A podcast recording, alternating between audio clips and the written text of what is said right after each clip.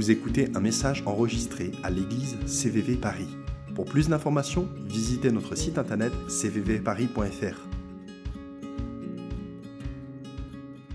C'est une église qui n'est pas très grande, qui est assez jeune. Les indications archéologiques et historiques euh, estiment que c'est certainement une église de quelques dizaines de personnes. Allez, 50 max. Et c'est bien de garder ça en tête. À quoi ressemble cette église quand, par exemple, Paul, au début de sa lettre, c'est pas encore notre passage, mais quand même, je voulais le dire, il prie dans sa lettre en écrivant et il dit qu'il fasse connaître pleinement sa volonté en leur donnant une entière sagesse et un parfait discernement par le Saint-Esprit. En gros, il demande à Dieu que les Colossiens connaissent la volonté de Dieu et une entière sagesse et soient en phase avec le Saint-Esprit pour discerner. C'est un peu pour moi la définition d'un chrétien mature. Et je me dis, est-ce que vous connaissez, plutôt, pardon, est-ce que vous connaissez les gens qui, euh, vous savez, quand ils prient, ils font passer un message à la personne pour qui ils prient? Vous voyez le truc? Si vous êtes chrétien depuis quelques années, vous voyez très bien l'histoire. Vous savez, tu pries, à moitié tu pries pour Dieu, à moitié tu pries pour la personne euh, pour qui tu es en train de prier. Euh, tu vois, ô Seigneur, nous te prions pour ton serviteur, qu'il voit les opportunités de service hein, qui se présentent face à lui. La vidéoprojection, par exemple. Oui, Seigneur, inspire-le. Tu vois, le genre de, prière où, ouais, tu pries à moitié pour Dieu, à moitié pour la personne. Enfin, tu fais passer ton message, quoi. Je sais pas si c'est ce que Paul faisait là.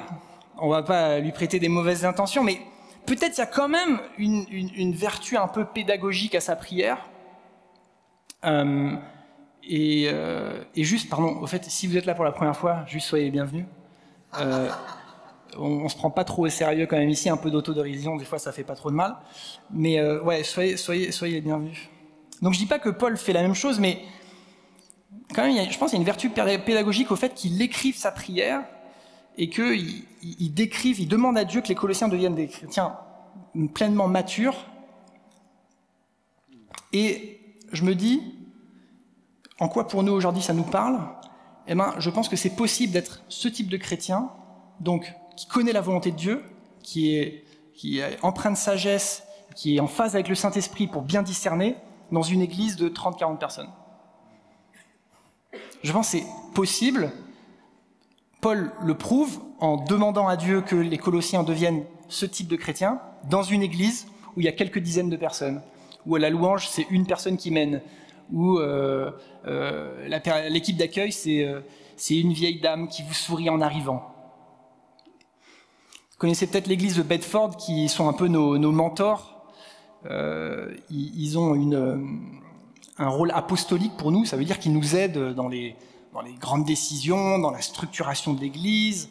Et eux, ils ont une grande église, et je suis allé sur leur site internet, ils ont 47 groupes d'intérêt. En gros, tu arrives dans l'église de Bedford, si tu genre t'es passionné par le foot et le tricot, enfin tu trouveras un groupe pour toi là-bas, quoi. non, mais vraiment, vous pouvez être euh, retraité, jeune, cinéphile. Il y a même un groupe de ceux qui aiment regarder les films. euh, il y a les 18-35, les 20-40, les étudiants, les hommes, les femmes, les pères, les maris, ceux qui se réunissent le matin, le soir, euh, le jeudi, ceux qui courent le dimanche matin. Bref, il y a, waouh, il y a vraiment de tout. Et peut-être que tu te dis, ah, j'aurais bien voulu que CVV ils, ils aient plus d'activité.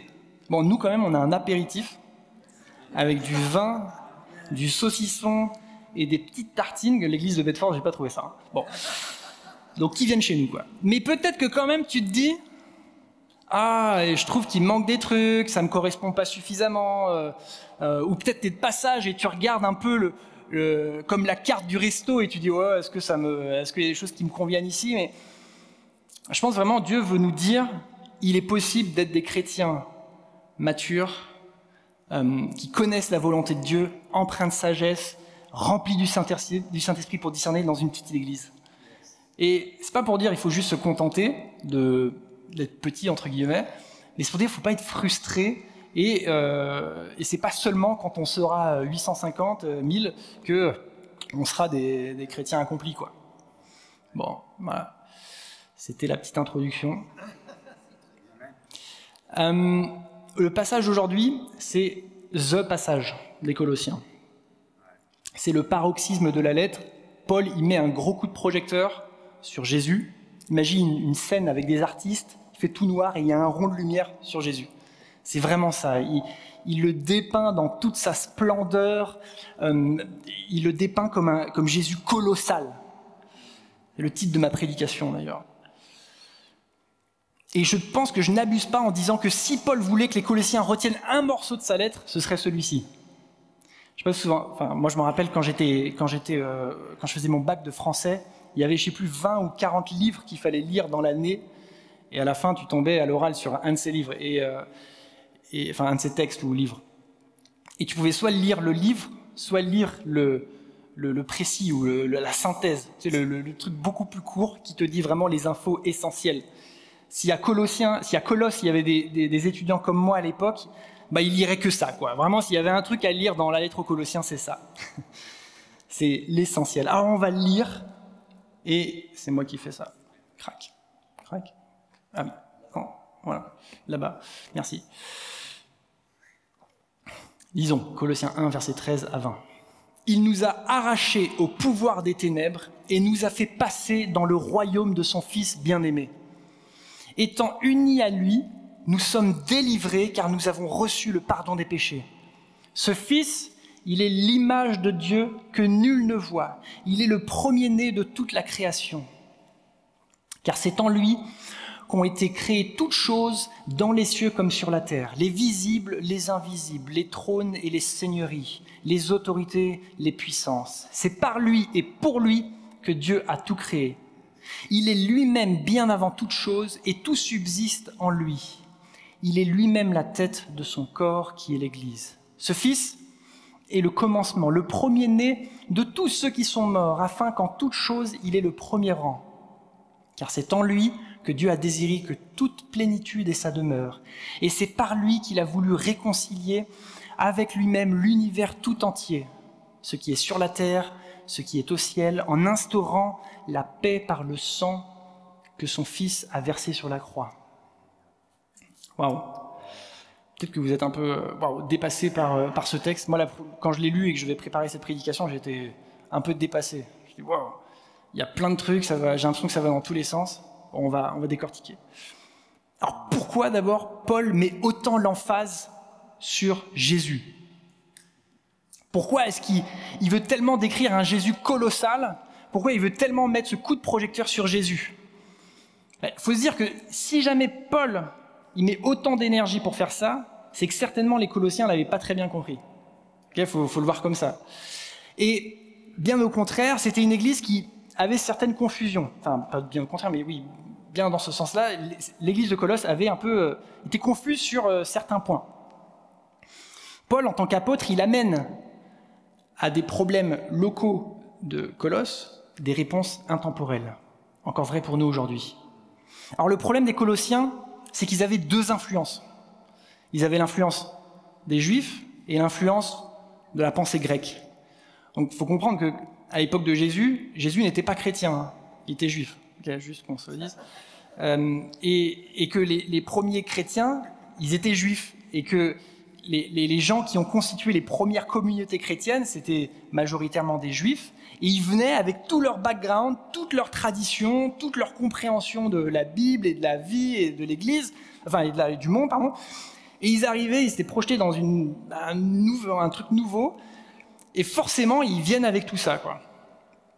Et après, il y a d'autres gens qui se sont rajoutés, des non-juifs, et eux, ils venaient aussi avec euh, bah, leur vision du monde, leur culture, et c'était plutôt donc la pensée grecque, la, philosophie grecque qui, euh, qui était euh, plus à la mode, on va dire, à l'époque, quand vous n'étiez pas juif. Et toi aussi, d'ailleurs, quand tu es venu à Dieu, tu es venu avec, qui t'es, venu avec ton, background, ta culture, ta vision du monde, ta conception de l'amour, ta, définition de la justice ou de ce que c'est un bon père ou une bonne mère. Et ça, ça vient peut-être s'entrechoquer avec comment Dieu voit les choses. pas venu, on n'est pas venu vierge d'histoire comme une page blanche. Eux, ils sont venus avec leur tradition juive et pensée grecque. Nous, on vient avec notre histoire et puis aussi des choses environnantes qui nous influencent.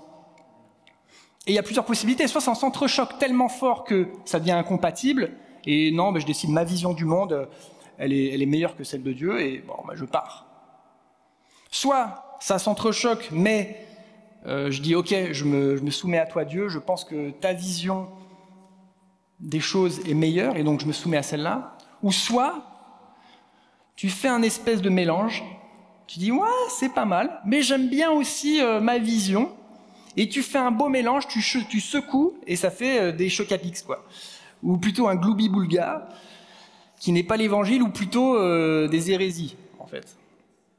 Et les, Colossiens étaient des champions du gloubi-boulga. Je suis tellement heureux que nous, on est différents d'eux. tellement heureux que nous, on n'est pas influencés par le monde autour de nous, et que notre évangile est pur. Et j'ai vraiment une, de la peine pour les Colossiens qui sont dans l'ignorance, et que nous, on est tellement bons, quoi.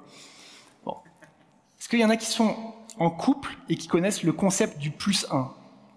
Vous savez, vous recevez une, invitation à un mariage, c'est votre épouse ou euh, votre copain ou copine, j'en sais rien, qui reçoit l'invitation, ou, ou, à une soirée, pas forcément qu'un mariage, et marqué les plus uns sont, les invités.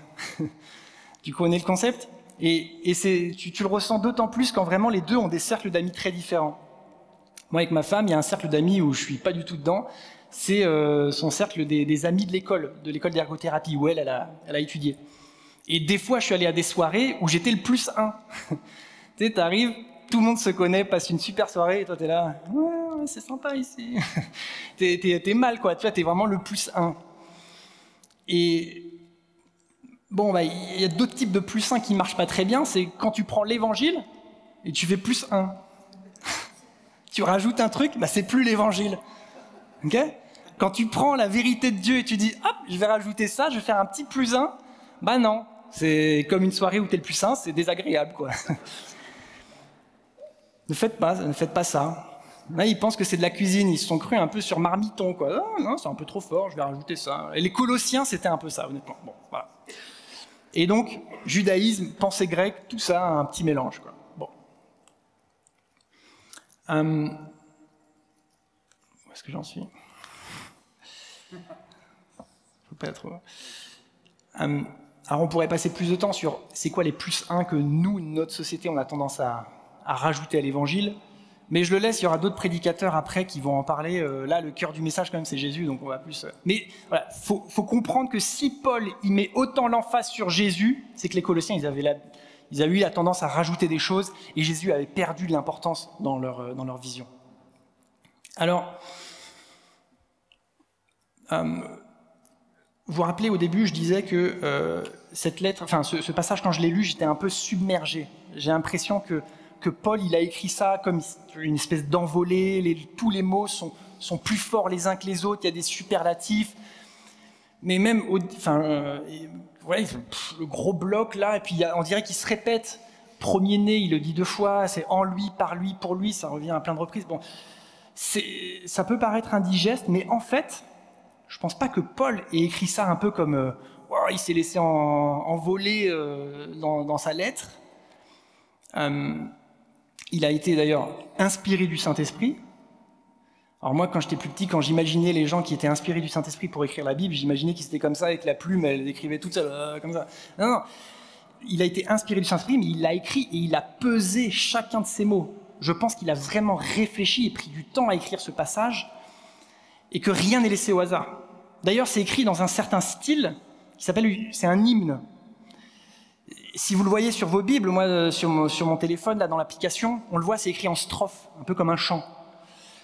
Et les hymnes, ils étaient faits pour, euh, c'était un espèce de condensé de, de vérité, euh, écrit de telle sorte qu'en fait, ça devait être facile à s'en rappeler et même d'ailleurs, Paul, il disait, encouragez-vous avec des hymnes. C'est un peu comme un credo, c'est un truc que tu peux apprendre, qui donne des vérités profondes. Et c'est pas du tout euh, quelque chose écrit à, entre guillemets à, l'arrache ou juste une envolée lyrique. C'est tout est pesé, tout est bien précis et tout est bien clair et tout est bien structuré. Et j'aimerais vous montrer un tout petit peu comment ce passage il est structuré et comment ça va nous aider après à voir ce qu'il y a dedans. Voilà. Bon. Donc là, j'ai rien changé au texte, j'ai juste utilisé euh, Enter pour aller à la ligne et tabulation pour euh, décaler les choses, ok? Mais ce qu'on voit, alors, d'abord, on voit deux, paragraphes se, euh, se détacher. Un avant. Là, Seigneur. Ouh voilà, colossal, merci. Ok. Hop, non, pourquoi ça va aussi vite? Tu... Sinon, je le fais, comme ça on n'appuie pas tous les deux. Voilà. Ouais, top, merci. Euh, alors, on voit que ce passage, il, y, a, deux paragraphes qui, euh, qui ressortent, qui, qui, commencent par le même mot, ce fils. Ce fils, euh, après deux phrases, là, il est l'image de Dieu que nul ne voit, il est le premier-né de toute création, et en dessous, commencement, le premier-né de tous ceux qui sont morts. Et après, il y a un quart, puis un autre quart, et un c'est en lui, puis un c'est par lui. Ah, c'est pas au hasard qu'il a fait ça. Ah, il a quand même réfléchi, il a, bossé son texte, et c'est pas au hasard que, les choses apparaissent comme ça.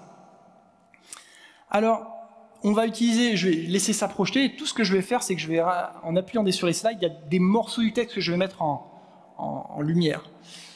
Donc, en quoi Jésus est colossal?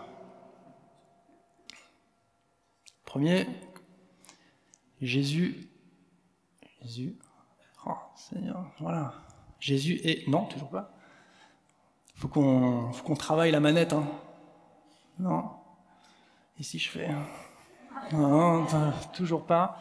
Attends, ah, faut viser. On va y arriver. Ça fait seulement trois cultes qu'on a cette manette. Voilà. On va y arriver. Alors d'abord, Jésus est Dieu. Euh, le verset que je voulais vous mettre en évidence, c'est le premier là. Il est l'image du Dieu que nul ne voit. Et ça, ça fait penser à un jour un disciple qui a dit à Jésus, un disciple qui s'appelait Philippe, il a dit Seigneur, montre-nous le Père et ça nous suffira. Et Jésus, il a dit Celui qui m'a vu a vu le Père. Waouh Dites ça à un témoin de Jéhovah. Comment, comment il s'en sortira? Jésus est Dieu et les Colossiens en doutaient. Mais c'est pas les seuls. Faut que je vous raconte une partie de ma rencontre avec ma femme Ève. Euh, voilà. Bon, je vous la fais très rapide. Je pourrais donner plein de détails, mais je la fais rapide. Mais bref, on s'est connus, on s'est rencontrés au scout. Elle était magnifique. Elle, euh, elle, aimait le outdoor, elle aimait le camping. Et pour moi, c'était très important que, que ma femme aime ce genre de choses. Et, voilà, elle était à fond dans tout ce qu'elle faisait. Et waouh, j'étais intéressé. Je me suis dit, ah tiens, quand même, hmm, c'est intéressant tout ça. Donc, euh, voilà, j'ai appris un peu à la connaître. Et euh, je voulais savoir un peu euh, bah, comment elle vivait sa relation avec Dieu. Tu vois pas en mode entretien d'embauche, mais dans les, discussions, quoi, avec une crêpe ou j'en sais rien, les trucs que les couples font, quoi. Et, et, et donc, j'ai découvert que Ève, à l'époque, elle, était OK avec l'idée de Dieu, Dieu qui donne sa loi, Dieu, euh, un peu Dieu le Père un peu Dieu le Père fort, tu vois. Mais Jésus, ah, ça bloquait, ça passait pas. Elle avait du mal avec l'idée que Jésus nous sauve, prenne nos fautes, que Jésus soit Dieu même. C'était quelque chose qui est difficile pour elle à, à concevoir. Et ça se comprend d'une certaine manière. Enfin, on est en train de dire, attends, notre affaire là d'être chrétien, c'est je fais des fautes, ça déplaît à Dieu. Dieu il dit bah attends, je vais me donner moi-même, je vais prendre le, euh, la enfin, le, je vais, je vais, je vais mourir à, la place de ces êtres humains. Et tout à l'heure je vous parlais de, de, notre vision qui s'entrechoque avec la vision de Dieu. C'est ça des fois, c'est notre vision de la justice s'entrechoque avec la vision de la justice de Dieu qui est différente de la nôtre. Et pour Ève, c'était, bah, ça s'entrechoquait quoi.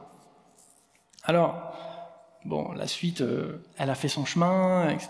Et puis, euh, elle a été en paix avec Jésus. Et après, j'ai pu faire mes moves euh, vers elle. Mais, mais quand même, c'était très difficile pour moi de me dire,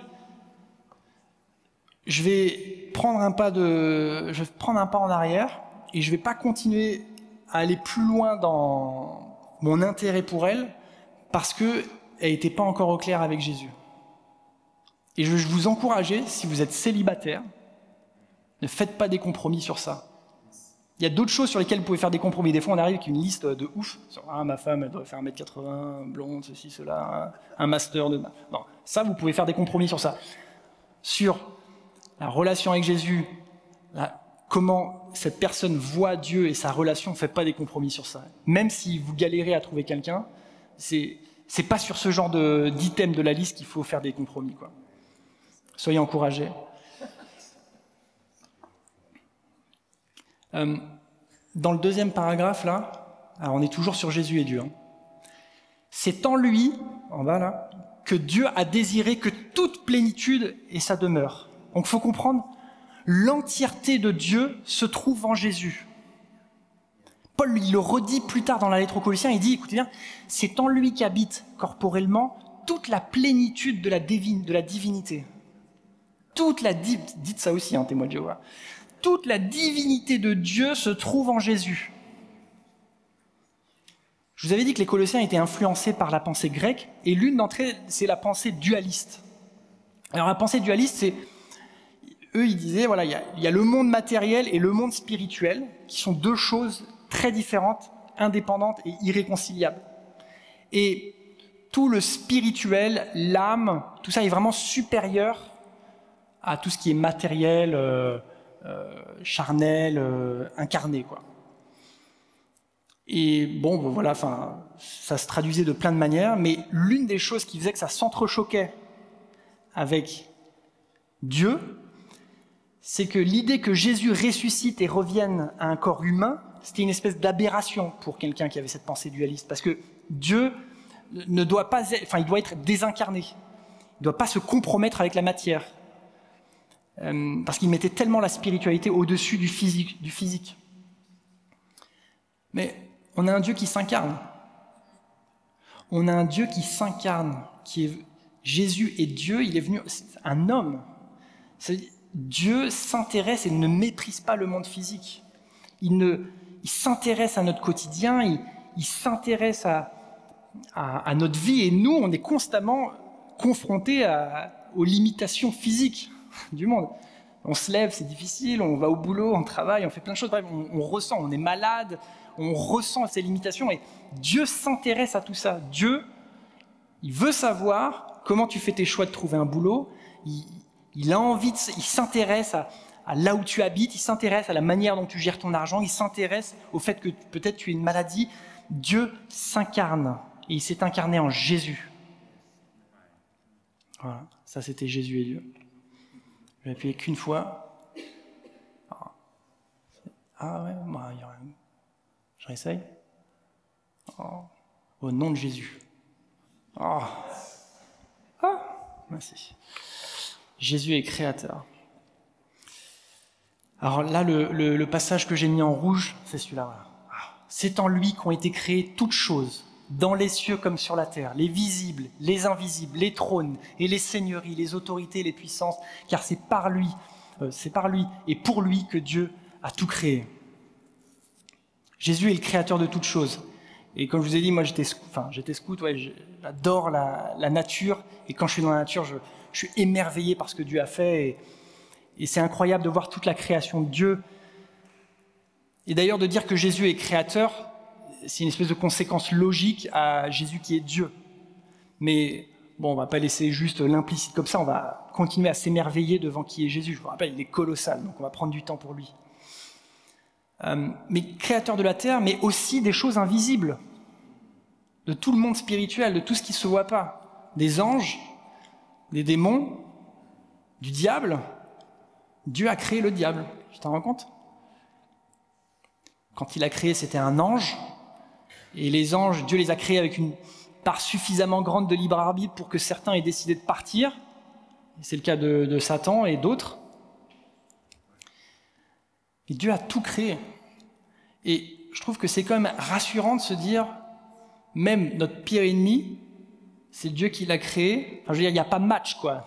T'as genre le créateur versus la créature, quoi. Donc, bon, ça, ça fait du bien de se le rappeler. Et, euh, et c'est bon de savoir que Dieu créateur, Dieu est créateur de toutes choses, y compris de, des choses invisibles. Et euh, bah, comme je dis, il n'y a pas match. Jésus, il gagne. Alors, certains pourraient dire, ouais, mais attends, euh, tu dis que Jésus est créateur, mais regarde, il y a marqué, il est le premier-né de toute, de toute création, juste, juste au-dessus là, du paragraphe rouge, il est le premier-né de toute création. Ça veut dire qu'il, si le premier-né, c'est, ça voudrait dire qu'il est né, quoi. Donc il a été créé Mais non, faut comprendre que premier-né, ça veut dire qui a le plus d'importance. C'est qui a le plus de valeur. À l'époque ancienne, le premier-né avait un rôle et une place bien particulière.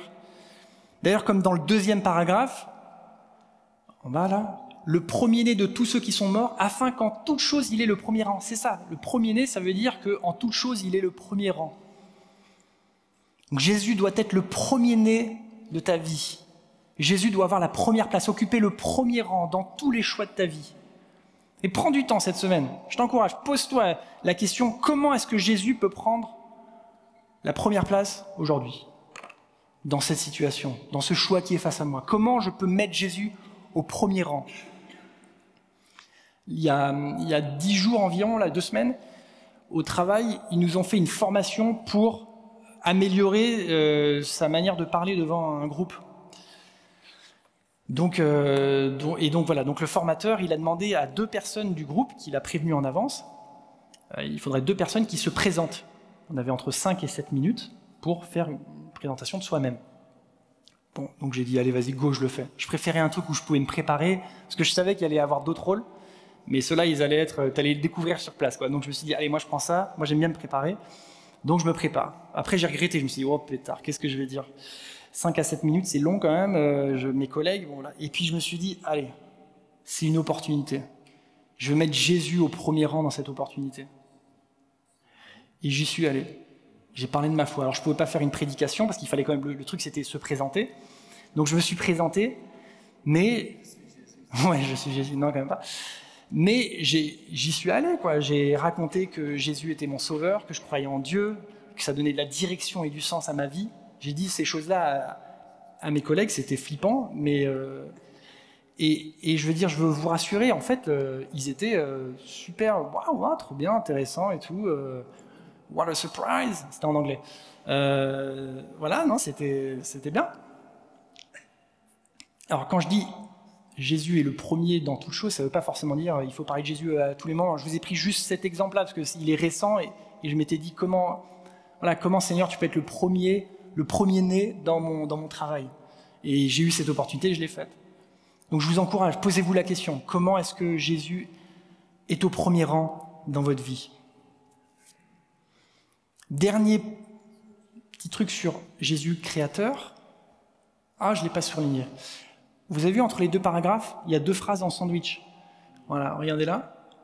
Il est lui-même bien avant toute chose et tout subsiste en lui tout subsiste en lui. C'est-à-dire qu'il est non seulement le créateur, mais il n'a pas genre euh, juste mis les lois physiques, secouer et puis jeter la terre pour voir comment euh, ça se passe. Non, il tient les choses et il fait que les choses continuent de tenir ensemble. C'est ça que tout subsiste en lui. Les choses subsistent, continuent à exister grâce à lui. Il en est non seulement le créateur, mais en plus celui qui fait tenir les choses ensemble. Ça, c'est fort. Si ça, génère, juste un petit waouh au fond de ton cœur, bah, c'est gagné. Donc Jésus est Dieu, Jésus est créateur, Jésus est le réconciliateur. Adé, tu peux appuyer sur la barre espace, toi Peut-être que. Ouais, même pas. Ah si, merci. Merveilleux. Et c'est par lui, je lis ce qui est en. Ouais. Arsène de ouf. Et c'est par lui qu'il a voulu réconcilier avec lui-même l'univers. Tout... Non, attendez, je lis là. C'est en lui que Dieu a désiré que. Ouais. Je suis désolé, attendez. Je voulais pas euh, la première phrase en rouge. On oublie la deuxième, voilà. Et c'est par lui qu'il a voulu réconcilier avec lui-même tout l'univers, euh, lui-même l'univers tout entier, ce qui est sur la terre et ce qui est au ciel, en instaurant la paix par le sang que son Fils a versé sur la croix. Alors quand j'ai lu ce, ce bout, j'ai cru que la réconciliation dont il parle, c'était le salut. Enfin, je l'ai pris un peu euh, comme euh, équivalent. Quoi. Je me suis dit, quand j'ai lu que Dieu réconciliait, je me suis dit, ah oui, c'est l'œuvre de salut de Jésus. Euh, et pour ceux qui connaissent pas, enfin voilà, quand on parle du par le sang de Jésus, ça fait référence à la mort de Jésus, comme j'ai expliqué tout à l'heure, au qui nous sauve et qui nous donne bah, la possibilité d'être avec Dieu pour l'éternité après. Et maintenant aussi d'ailleurs. Mais j'ai quand, même, lu de plus près et j'ai lu réconcilier avec lui-même l'univers tout entier. Alors je me suis dit, hein, ça veut dire qu'il va sauver tous les hommes C'est-à-dire que peut-être en fin de compte, dans sa grande mensuétude, il va dire tout le monde est sauvé? Non. Non, parce que déjà, il y a tellement d'autres passages bibliques qui parlent du paradis et de l'enfer, de, des gens qui iront dans l'un et dans l'autre, donc ça ne peut pas être ça. Mais surtout, cette réconciliation, il ne faut pas la voir comme juste l'œuvre du salut. C'est la réconciliation, c'est la remise dans l'état initial, une espèce de, remise en ordre du cosmos. C'est-à-dire que Dieu, Jésus, va reprendre la première place, tous genoux fléchiront devant lui, toutes langues confesseront. Donc il y a une espèce de remise en ordre des choses. Jésus va enfin être vu à la fin du monde pour sa vraie valeur, sa vraie identité. Mais c'est pas parce que tout le monde à ce moment-là confessera et aura le genou plié qu'ils iront avec le Seigneur dans l'éternité. Le salut, c'est quand tu as plié les genoux et confessé pendant ta vie. À la fin, oui, tout le monde le reconnaîtra parce qu'il viendra tellement dans sa splendeur qu'il sera impossible de ne pas le voir. Et alors, en effet, tout le monde le verra, mais c'est ceux qui auront pendant leur vie reconnu Jésus qui seront sauvés. Et donc cette réconciliation, c'est le salut en partie, mais pas que. C'est toute la terre entière qui sera restaurée. Et je vais être honnête avec vous, il y a un sujet en ce moment qui me, je pense le sujet numéro un, qui me prend le plus la tête et qui m'occupe le plus l'esprit, c'est le réchauffement climatique. C'est pas un truc qu'on parle beaucoup ici, mais on l'entend beaucoup à la radio, on en parle beaucoup, peut-être qu'on le vit même. Et la nature et notre planète n'est pas en paix. Et la mort de Jésus est aussi là pour sauver et pour restaurer la terre. Et le jour où j'ai compris que la mort de Jésus, c'était pas que pour le salut des hommes, mais c'était pour la réconciliation globale et la restauration, donc aussi de la terre, ça me donnait beaucoup d'espérance. Et ça me permet d'affronter ce sujet d'une manière différente qu'avant. Alors, comme toute œuvre de Jésus, il nous invite à, venir avec lui dans cette œuvre.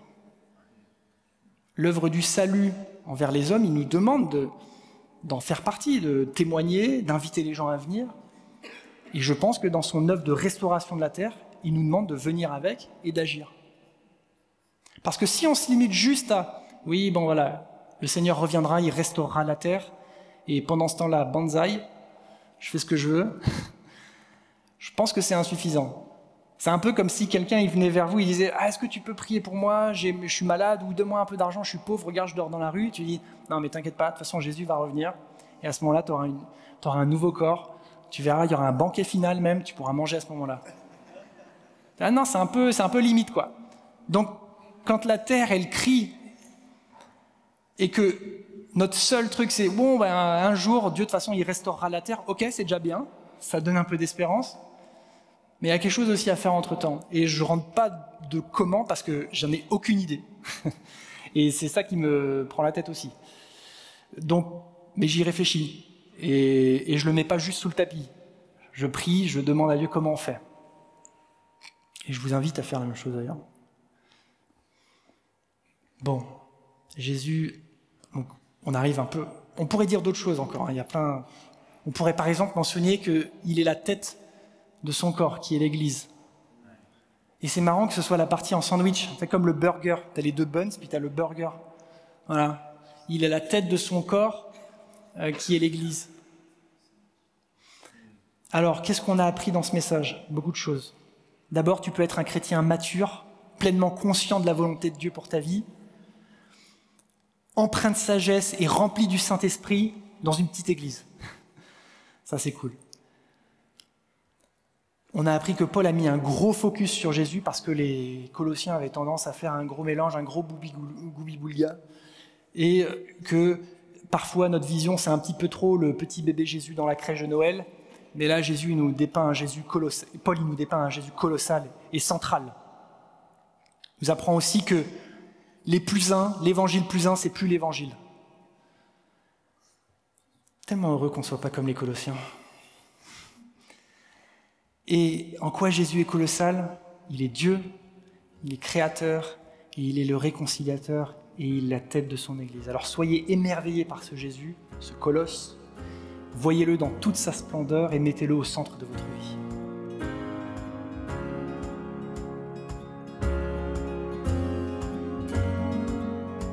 Vous venez d'écouter un message enregistré à CVV Paris. Pour plus d'informations, visitez notre site internet cvvparis.fr.